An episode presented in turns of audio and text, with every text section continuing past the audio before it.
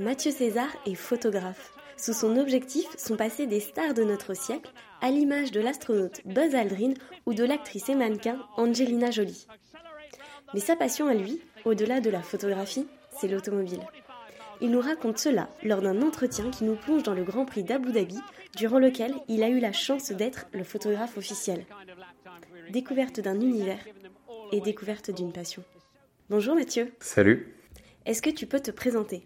Je m'appelle Mathieu, Mathieu César. J'ai 33 ans et je suis euh, photographe de métier et rêveur professionnel.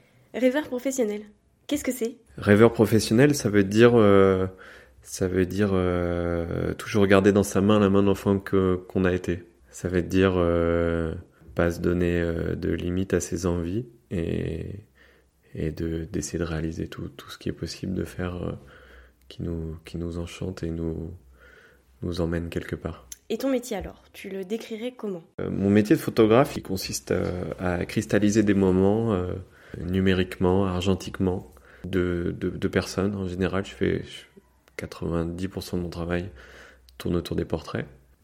On reconnaît souvent ton travail par le traitement de la couleur, puisqu'il n'y en a pas. Ton truc à toi, c'est le noir et blanc. Pourquoi? Oui, parce que je vois pas les couleurs très mal. Donc plutôt que de mal les interpréter, je préfère la lumière, et, euh, et l'intemporalité plutôt que la couleur. Après le noir et blanc, si on décortique bien tes clichés, on remarque une récurrence dans les objets, une armure de chevalier, des voitures. Bah, je pense que dans, dans la vie, on a, on, a des, des, espèces de, de, choses qui nous entourent euh, dès le plus jeune âge et qui nous obsèdent. Et, euh, et ces objets dont tu parles sont mes obsessions. Euh, et du coup, même si j'essaye de m'en éloigner par moments, je me fais toujours rattraper par elle. Parmi ces obsessions, donc, on retrouve souvent une voiture. Pourquoi? Parce que la voiture, c'est euh, déjà un lien qui me, qui me raccroche à mon père, qui me raccroche à, à des époques. Les voitures, et quand on parle même de voitures anciennes, on n'est pas forcément obligé d'aller très loin. pour moi, même quand on monte dans une voiture qui a 10-20 ans, aujourd'hui, on est déjà on est déjà propulsé dans un saut en arrière qui nous ramène à des souvenirs, à des gens, à des sensations, à des, à des odeurs. Et c'est pour ça que j'ai cet attachement aux voitures. Et les, voitures, il y a quelque chose de, de l'ingéniosité de l'homme qui regroupe toute forme de talent, à savoir euh, l'ingénierie, euh, le design, euh, le bon goût, le mauvais goût. c'est quelque chose qui, qui rapproche et qui est assez universel. Tu parles de souvenirs. Est-ce que tu pourrais nous parler de ton meilleur souvenir lié à l'automobile? Mon meilleur souvenir à bord d'une voiture, c'est à bord d'une Ford Comet de 1954, qui, est, euh, qui était une, euh, Ford Comet Monte Carlo qui, que, mon père avait acheté avec ma, avec ma maman quand j'étais euh, quand j'étais enfant. Et il s'était juré de, de, bricoler cette voiture et la faire redémarrer. Et pendant euh, de mes 0 à 10 ans, euh, cette voiture est restée dans un garage. Et elle a fait énormément de kilomètres, mais, euh, mais pas sur la route. Elle les a fait dans mes rêves d'enfant. Donc je passais toutes mes après-midi à son volant, à la conduire et, et, à la transformer. Des fois, elle pouvait être un bateau, un avion, un tank et, et souvent une voiture. Donc tu as beaucoup voyagé dans ton imagination étant plus petit, mais aujourd'hui tu continues de voyager physiquement cette fois-ci, mais grâce à ton travail. Tu m'as notamment parlé d'Abu Dhabi et plus particulièrement d'un Grand Prix de Formule 1. Raconte-nous tout. J'ai choisi ce Grand Prix parce que euh, c'est un souvenir fort pour moi.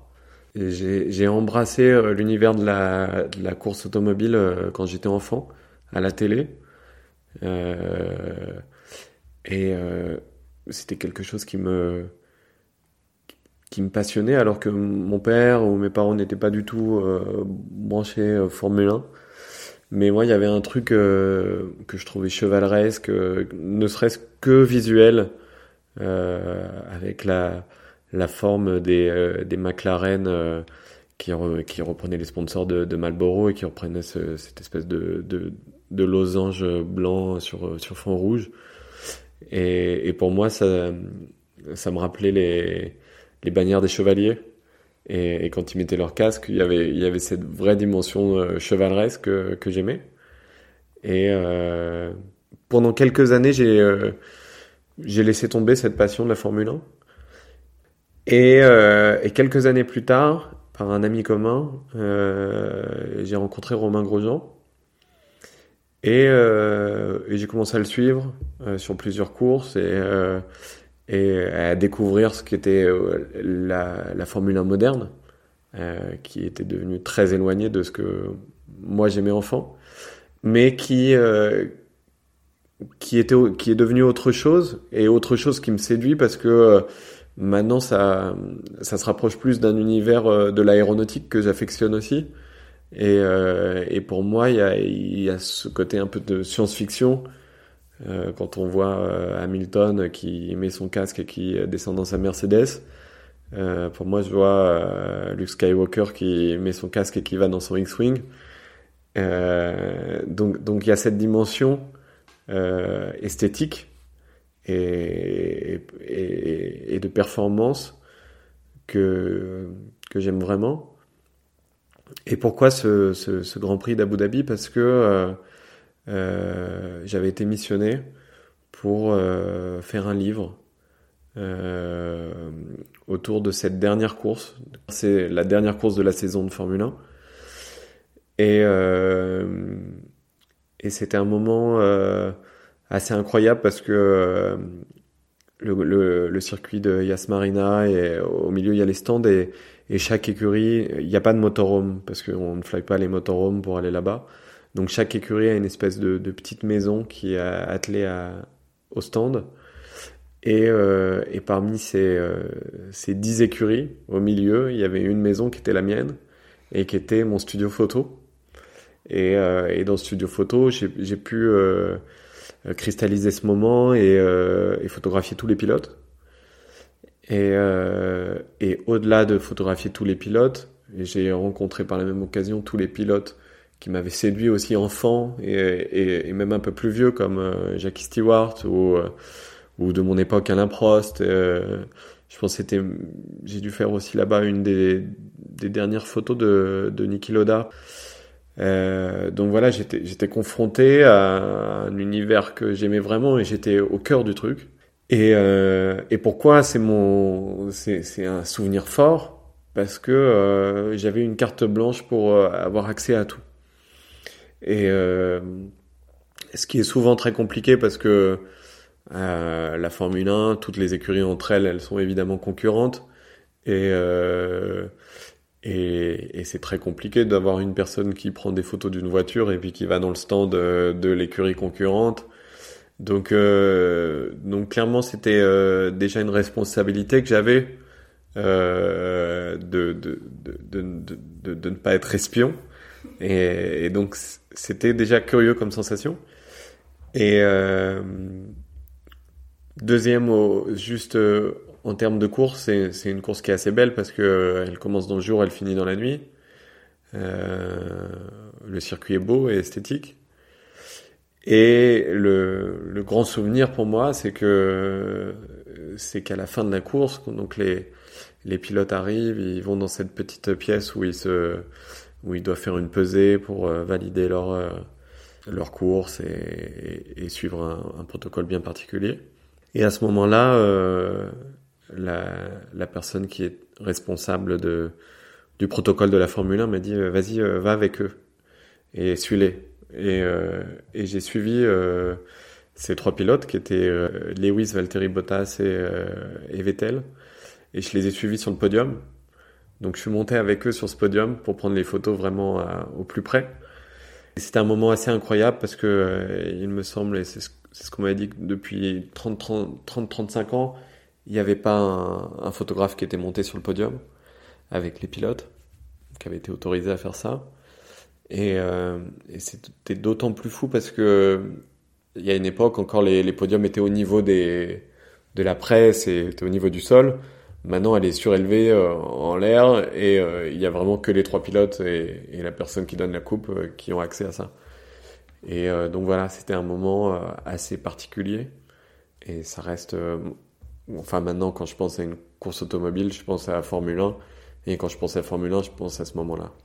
En tant que passionné, à ce moment-là, Qu'est-ce que ça te fait de vivre sans aucune limite ni restriction d'accès ce Grand Prix?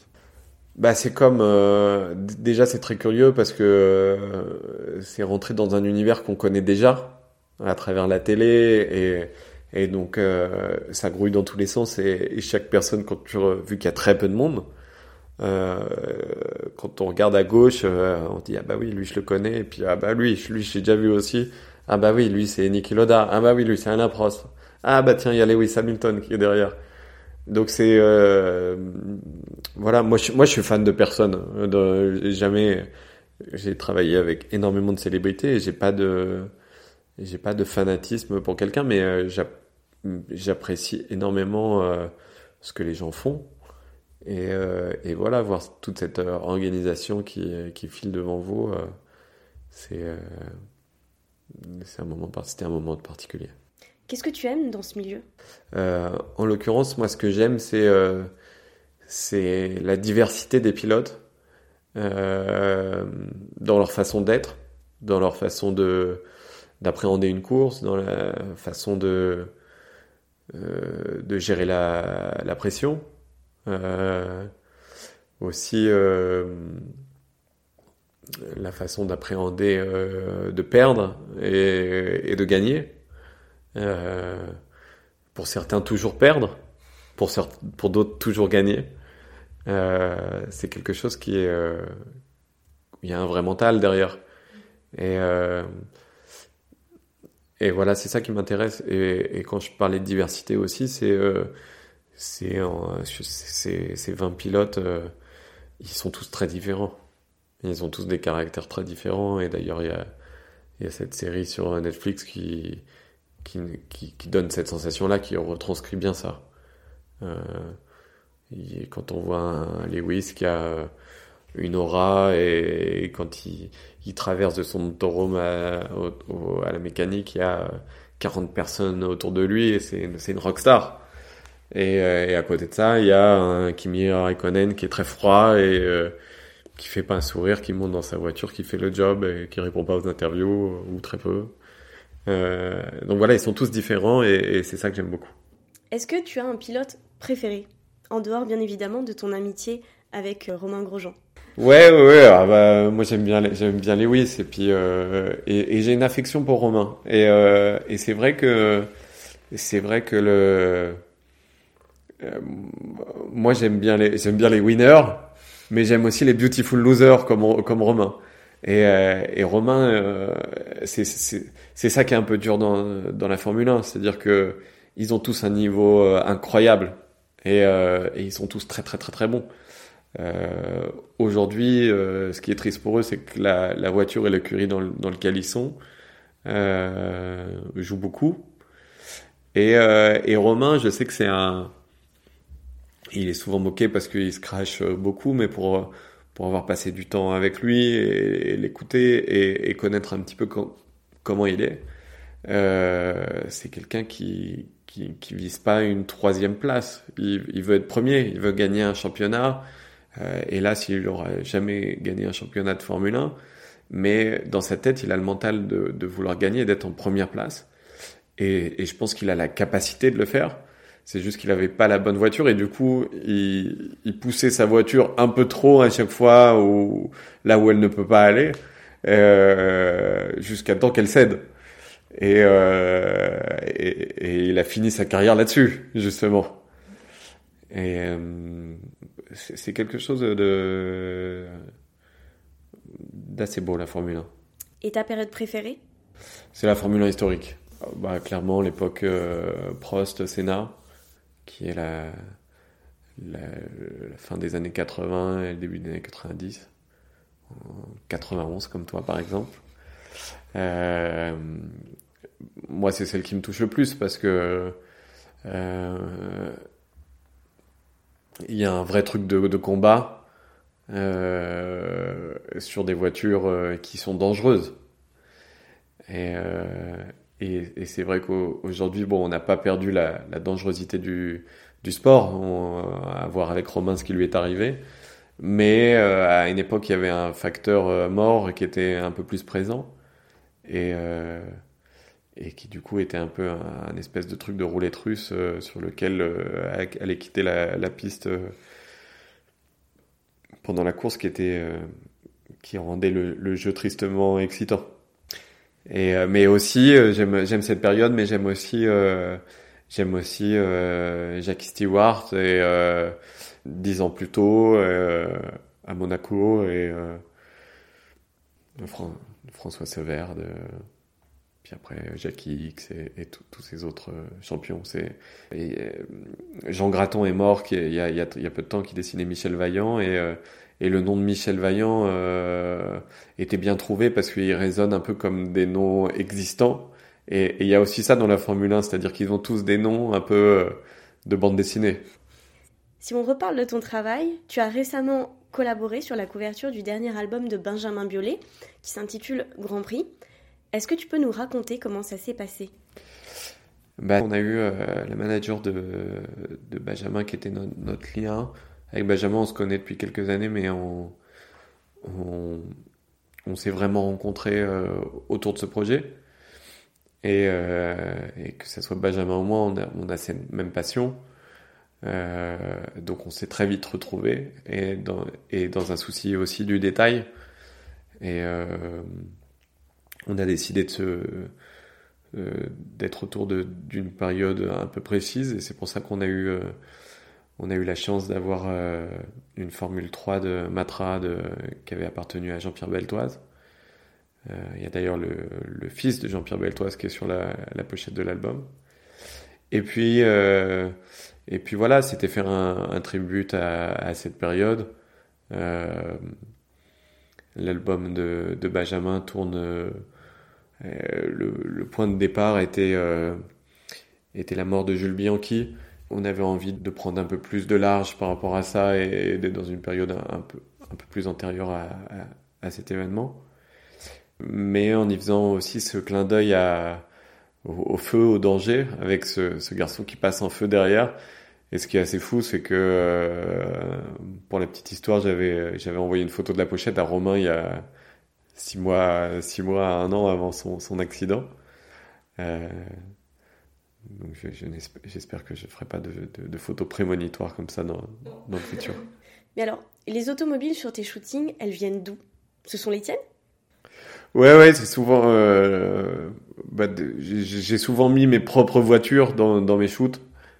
Euh, parce qu'en général, quand euh, je, m'achète, je m'offre une voiture et euh, j'ai réfléchi, je la vois un peu comme une direction artistique.